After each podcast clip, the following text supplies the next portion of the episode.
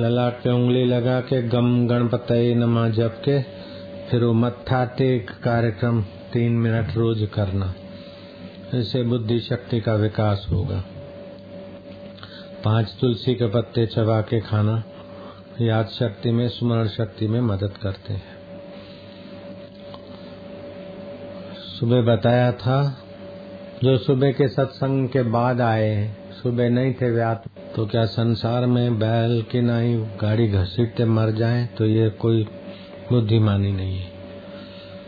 तो कल युग में, इस युग में सरल उपाय है। रिजु योग रिजु योग माना सरल योग। तो भगवान के स्वरूप का श्रवण करना। जिसका आप सुनते हैं, सचमुच में भगवान को ठीक से आप सुन ले तो आपका मन दूसरी जगह जा ही नहीं सकता। उमा राम स्वभाव जय जान। जिसने भगवान का स्वभाव जाना, वो उसको भजे बिना रह नहीं सकता। भगवान खाली दयालु है, ऐसा नहीं, आनंद स्वरूप है, सुख स्वरूप है, ज्ञान स्वरूप है, अपने अंतरात्मा है सुमरण मात्र से वृत्ति सात्विक होती है। दुराचारी से भी दुराचारी हो, लेकिन अनन्य भाव से भजता तो भगवान उसी के हो जाते हैं। और भगवान के सिवाय भगवान की बराबरी का तो क्या, भगवान की चरण की बराबरी का भी दूसरा कोई आपका दुनिया का मित्र नहीं हितेशी नहीं है, जितने भगवान आपके हितेशी हैं। तो और आपकी मांग का नाम है भगवान। मनुष्य की मांग का नाम है भगवान। हर मनुष्य चाहता है कि मैं सुखी रहूँ। निर्बंध रहूँ। कोई बंधन नहीं चाहता, दुख नहीं चाहता। जो निर्बंध है, सुख स्वरूप है, उसी आत्मा परमेश्वर का नाम भगवान है। मनुष्य की मांग का दूसरा नाम है भगवान। ऐसा कोई जीव नहीं है कि जो बंधन चाहता है, दुख चाहता है, चिंता चाहता है, विफलता चाहता है। कभी विफल न हो कभी बंधन में ना फंसू तो जहाँ विफलता नहीं, बंधन नहीं, दुख नहीं, परेशानी नहीं, वह चैतन्य परमेश्वर का नाम भगवान है। उसी की सत्ता से भरण पोषण होता है, उसी की सत्ता से गमनागमन होता है, उसी की सत्ता से वाणी उठती है। उसी की सत्ता से ये जीव सब कुछ करता है, लेकिन सब कुछ जिससे होता है उसका पता नहीं। ये कैसे परमेश्वर है? एक महात्मा थे कि वाह प्रभु, किसी ने केला दिया पका हुआ केले का छिलटा उतारा और महात्मा को भगवान की गरिमा का चिंतन आया है। तू कैसा है? ये हलवे जैसा केले की मलाई कैसे उसके अंदर छिलटे के अंदर बना के, छुपा के रख दी। कैसे पेड़ लगाए, बड़े हुए, अकेले पके और भक्त को प्रेरणा हुई, लेके मेरे पास आया कि एकादशी भूख है बात। तू कैसा ख्याल रखता है? केला हाथ में और मन भगवान में आ गया। बच्चे की हँसी है नन्नी नन्नी प्यारी प्यारी आँखें देख करके, कैसा? हाड़ मास के चोले में भी कैसा तू प्यारा लगता है? भाव में। भगवान आनंद स्वरूप है, भगवान भरता है, भोगता है, महेश्वर है, प्राणी मात्र के सुहृद है। सुहृदम सर्वभूता नाम ज्ञातवा माम शांति मिच्छति। ऐसा जानकर वो शांति पाता है। मैं प्राणी मात्र का परम सुहृद हूँ।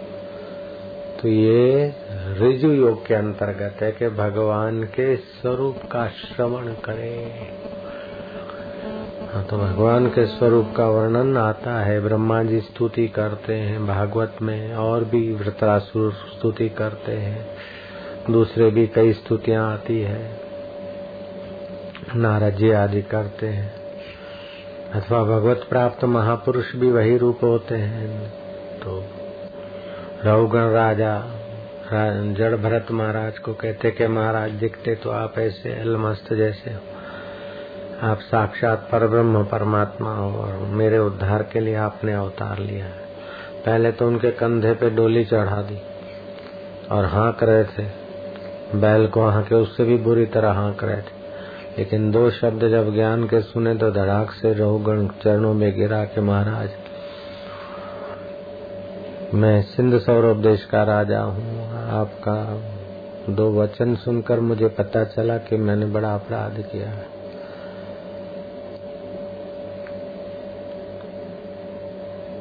बोले थे, ठीक से नहीं चलेगा तो मैं तुम्हारे खाल उतरवा दूँगा। मैं सिंध सौरभ का सम्राट तुम मेरे जंगल में भटकता, खा पी के अट्टा कट्टा हो गया। खाल खिंचवा दूँगा। इस प्रकार खूब डांट चढ़ाते चढ़ाते कुछ का कुछ बका था रहुगढ़ तब दयालु जड़ भरत ने कहा कि राजन कौन किसको मार देगा? एक मिट्टी का पुतला उस पर रखी हुई तेरी डोली और उसमें है। दूसरा मिट्टी का पुतला तू बैठा है। पुतला पुतले को तोड़ दे, मार दे तो क्या फ़र्क पड़ता है उस आकाश रूप मुझे चिद घन आत्मा का? तो रवगण ने देखा, मैं तो शांति पाने के लिए ऋषि आश्रम में जा रहा था ऋषि के अनुभव का तो धन इनके पास है चरणों में गिरे के महाराज। बोले थे महाराज ने कहा तुम्हारा राज तो इतना सा है सिंधु सौरभ देश अहम पूर्वा भरत नाम राजा। ये जो बड़ा विशाल अजनाब खंड है जिसके नाम से भार, भारत नाम पड़ा वो भरत मैं अगले जन्म का राजा था। हिरण में ममता होने से हिरण के शरीर में गया। लेकिन किया हुआ भजन व्यर्थ नहीं गया? अब सावधान रहा तो ब्राह्मण के शरीर में जन्म हुआ। आप कहीं मन लगाता नहीं भगवत स्वरूप में। उसी भगवान का श्रवण करो जो आनंद स्वरूप है, शांत आत्मा है चिदगंध रवगण राजा को उपदेश दिया, भगवत तत्व का रवगण राजा कहते हैं कि आपने मेरे लिए अवतार धारण किया और मेरे लिए ये लीला किया आपने सुखदेव जी कहते हैं, जो महापुरुषों के चरण रज में स्नान नहीं करता, उसका हृदय का अज्ञान नहीं मिटता है। कृष्ण कहते हैं, अज्ञान है न आवृतम ज्ञानम तेन मोहंती जनतवा। अज्ञान से जिनका ज्ञान ढक गया है, वे मोहित होते हैं संसार में। तुलसीदास कहते हैं, मोह सकल व्याधिन कर मूला उल्टा ज्ञान को मोह बोलते जो हम है, उसको अपने को मैं को नहीं मानते जो अपन नहीं है, उस शरीर को मैं मानते हैं। जो अपना नहीं, उसको मेरा मानते हैं। वास्तव में हम आत्मा है, परमात्मा हमारा है, लेकिन मानते हम अपने को शरीर और वस्तुओं को अपना मानते हैं। इसको मोह बोलते हैं। मोह व्याधियों का मूल है। तो इस मोह को दूर करने के लिए अपने असलियत का ज्ञान श्रवण करना चाहिए। फिर भगवान की पूरी विस्तार में लीला वार्ता नहीं सुन सकेगा तो सारी प्रार्थना और भगवान की महिमा ओमकार स्वरूप, ओमकार सहित वाला जप करे। तो भगवत कथा, भगवत नाम जप, भगवत जनों का संग, भगवत ध्यान, ये चार अंग है ऋजु योग के। इससे जीव बंधन मुक्त हो जाएगा। अब जाओ भोजन करने। डेढ़ बज रहा है। ओम नारायण नारायण। थारा मन रिकॉर्ड ले सोरा। तुम भी लाइन में लग के अपने मन का निकाल लो शौक। ओम शांति। तंदुरुस्ती के बारे में भी आज थोड़ा बोल दिया था। कितना भी शरीर का ख्याल रखो, आखिर तो मरण धर्मा शरीर है। शरीर को अमर कौन बनाया?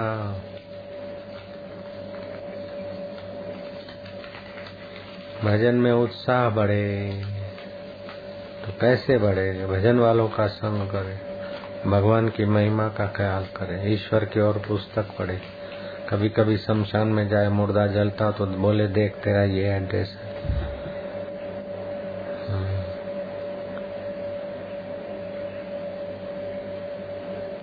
दृढ़ निश्चय करे। दुख सुख आए तो धैर्य करे। दुख को मैं दुखी हूँ करके अपने सिर पे हावी न होने दे। जो साधक है, साधु है, उसके लिए विघ्न है, बड़े भारी। आलस्य विघ्न है। प्रतिष्ठा विघ्न है। अधैर्य विघ्न है। और प्रशंसा विघ्न है साधक के लिए। प्रतिष्ठा शू करे, विष्णु। और फ़ायदा बिल्कुल बढ़िया होता है। भगवत स्वरूप का चिंतन, भगवान की गरिमा का, भगवान की महिमा का सुमरण प्रीति पूर्वक भगवान के नाम का जप और ध्यान, ये रिजु योग भगवान को कहते हैं, रिजु योग अविकम्प योग। समाधि में योग और व्यवहार में कंपित हो जाए योग। ऐसा नहीं जो समाधि में है, परमेश्वर वही व्यवहार में दिखने लग जाए। जो व्यवहार में है, वही योगियों की समाधि का मूल है। जो व्यवहार की डालियाँ हैं, समाधि में मूल तक पहुँचे। मूल और डालियाँ अभिन्न है, ऐसे ही। चल और अचल अभिन्न है। वायु चलती तभी वायु, और कम चलती नहीं चलती तभी वायु है। व्यक्ति बैठा है तभी व्यक्ति, और व्यक्ति चलता दौड़ता है तभी वही व्यक्ति है। ऐसी ऊँची समझ के प्रसाद को आज विचार करेंगे, लेकिन थोड़ा ऊँची समझ में गोता मारो। ओम शांति। होठ बंद दांत मिले हुए, जीभ दांतों के मूल में जीभ की नोक। श्वास की गिनती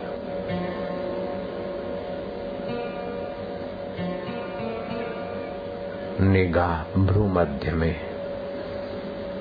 जहाँ तिलक किया है, वहाँ। अथवा आँखें बंद हो जाए, खुली हो। भ्रू मध्य में हल्का सा दृष्टि। पल के ना हिले तो अच्छी बात है।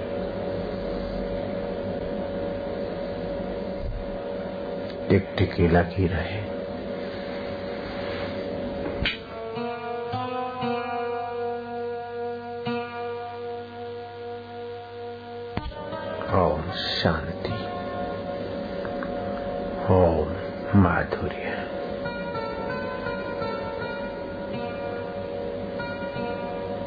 किसी का स्वास्थ्य इधर उधर है तो वह ओम आरोग्य की भावना करें, आरोग्य के कण बनते मैं कभी रोगी नहीं होता, मैं निरोग। सच्चिदानंद का सब रोग शरीर को, मुझको नहीं, वो भी स्वस्थ हो रहा है। और मैं रोग का, निरोगता का, दोनों का, देखने वाला, परमात्मा का सनातन स्वरूप सोहम ओम शांति। मधुर शांति, गहरी शांति, आत्मिक शांति, ईश्वरीय शांति, ओम शांति।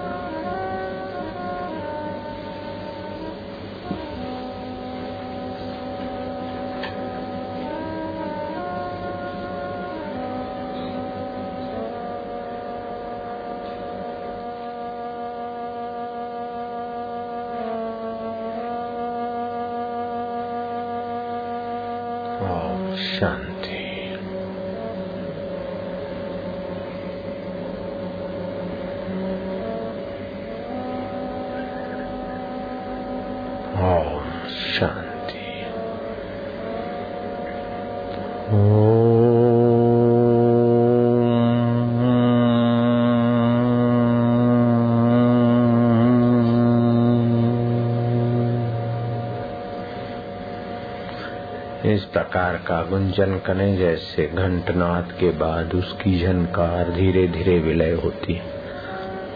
ऐसे ही हरिओम का गुंजन। प्लुत करें प्लुत करें। और उसकी फिर गुंजन रोम रोम में रग रग में, रक्त के कण कण में शांति और भगवत रस लाएगी। ओ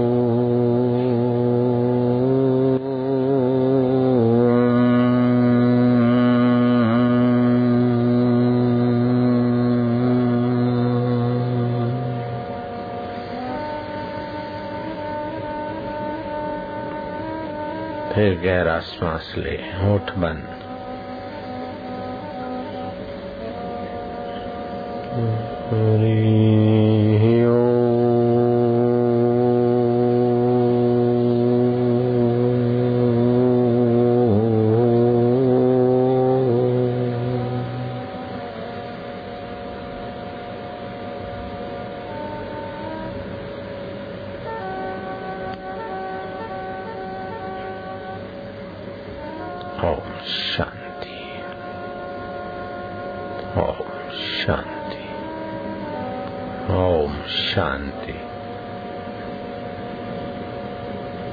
चलता नियंत्रित करने के लिए किया जा रहा है।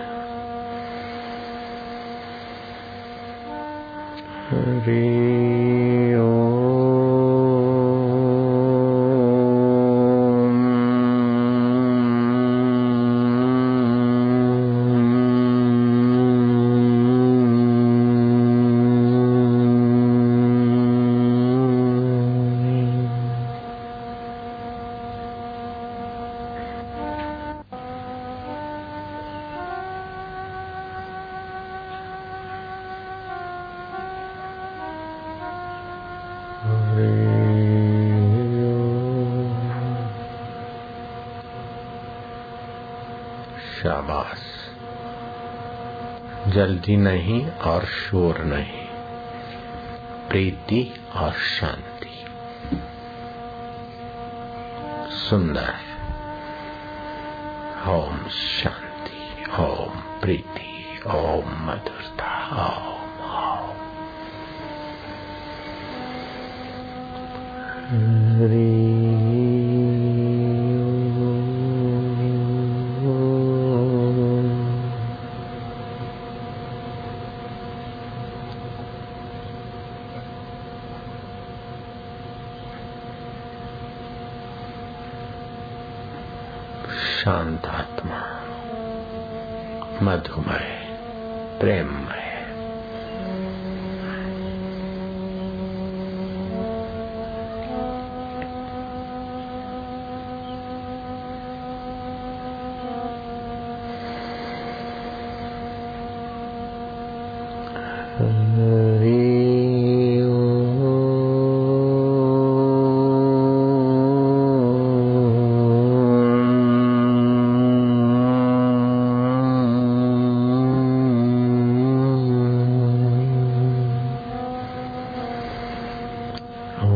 होठ का रखे फिर ओमकार का गुंजन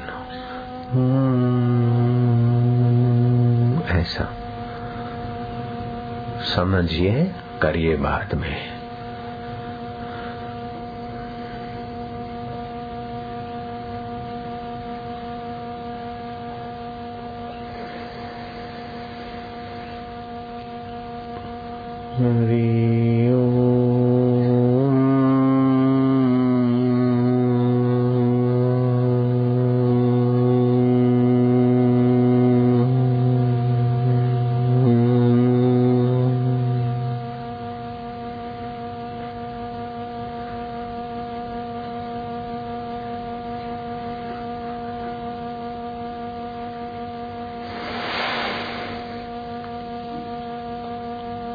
可惜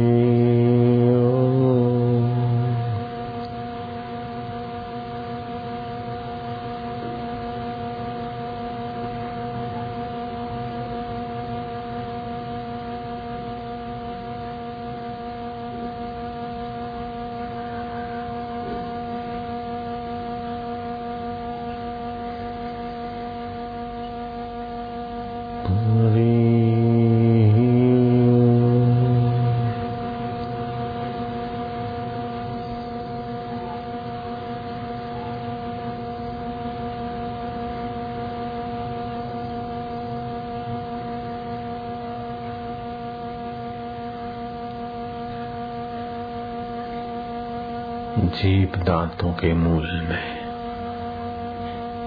अगर ओमकार का गुंजन करने की रुचि है तो करिए, नहीं तो मन में ही। शांत होते जाइए और गुंजप करते जाइए मन में। ही उस ओम के साथ मन में ही साथ हो जाए बीच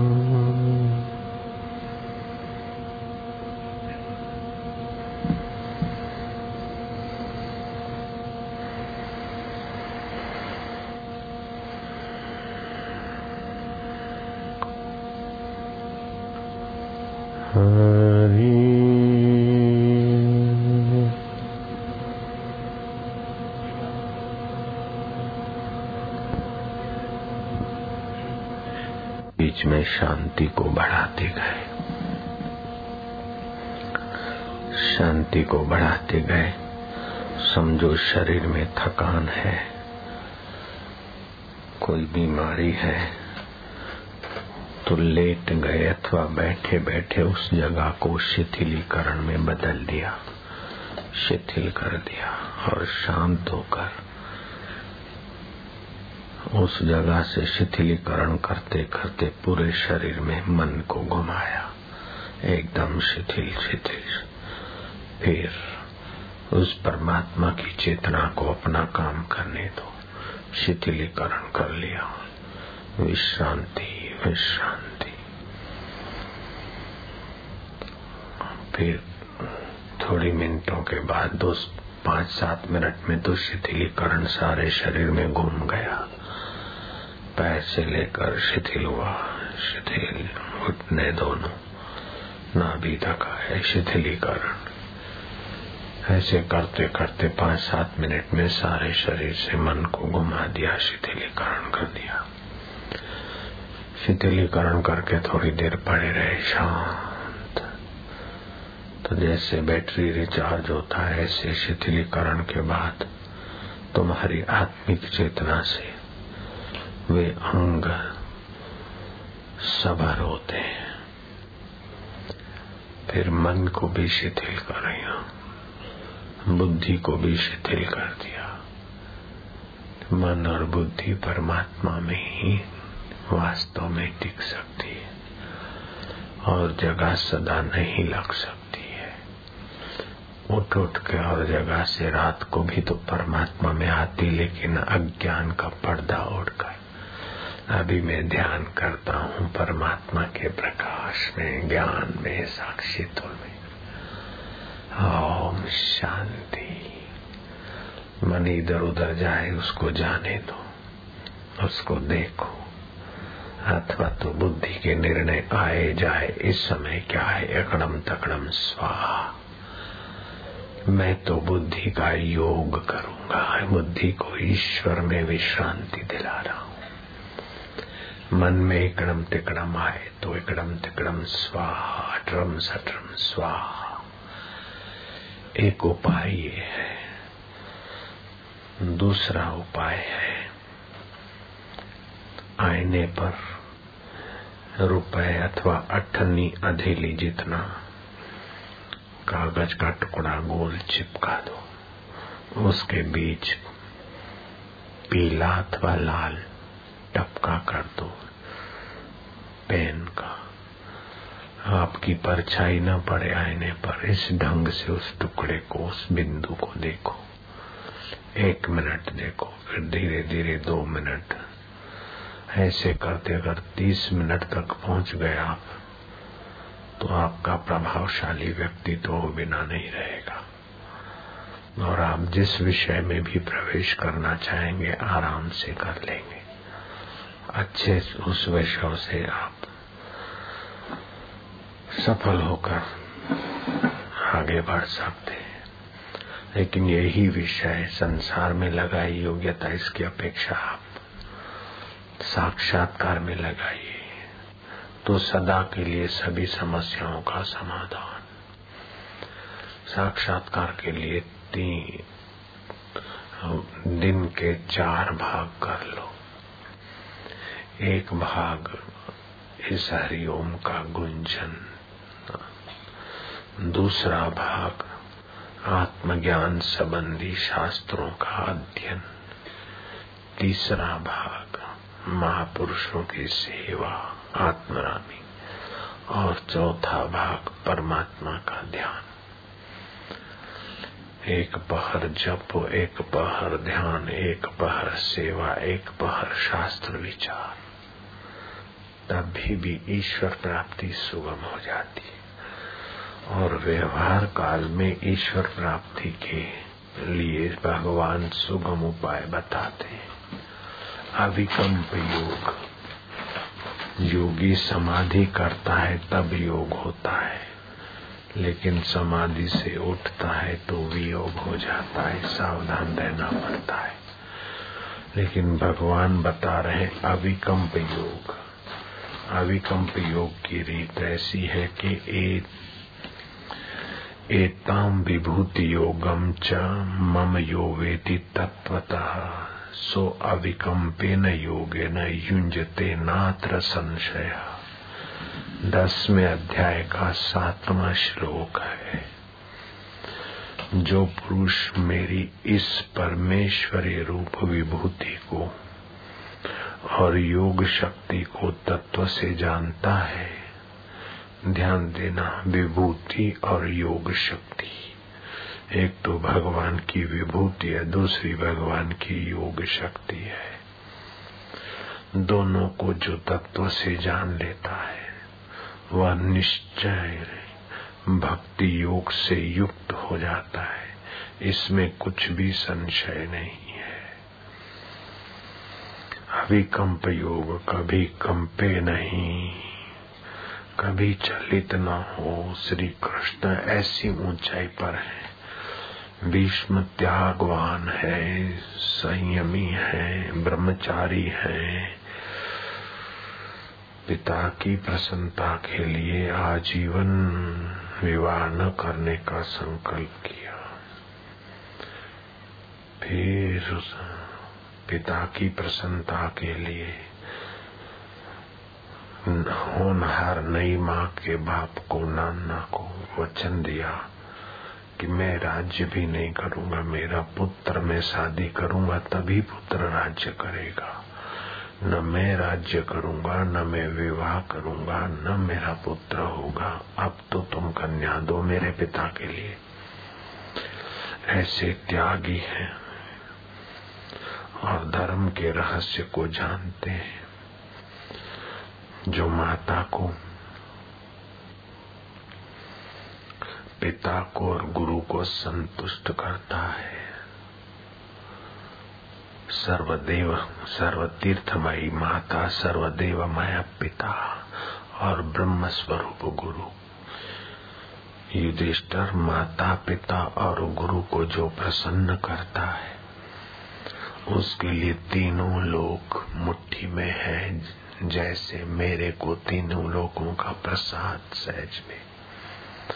श्री व्यास जी बैठे हैं, कृष्ण बैठे हैं, तभी भी युधिष्ठर महाराज को